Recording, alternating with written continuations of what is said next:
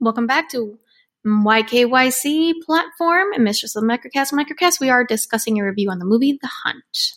Now you're probably wondering, well, why on earth are all these people getting killed off just because they like Trump or just because they are Republicans? You know, I mean, Jesus, they're so human beings, right? Well, we find out by a podcaster guy who eventually meets his fate as well, who is a Alex Jones type conspiracy theorist guy that also gets taken in to be hunted that there is this belief that there is a uh, bunch of elite liberals and they call themselves uh, the manor people, the manor, as they call it.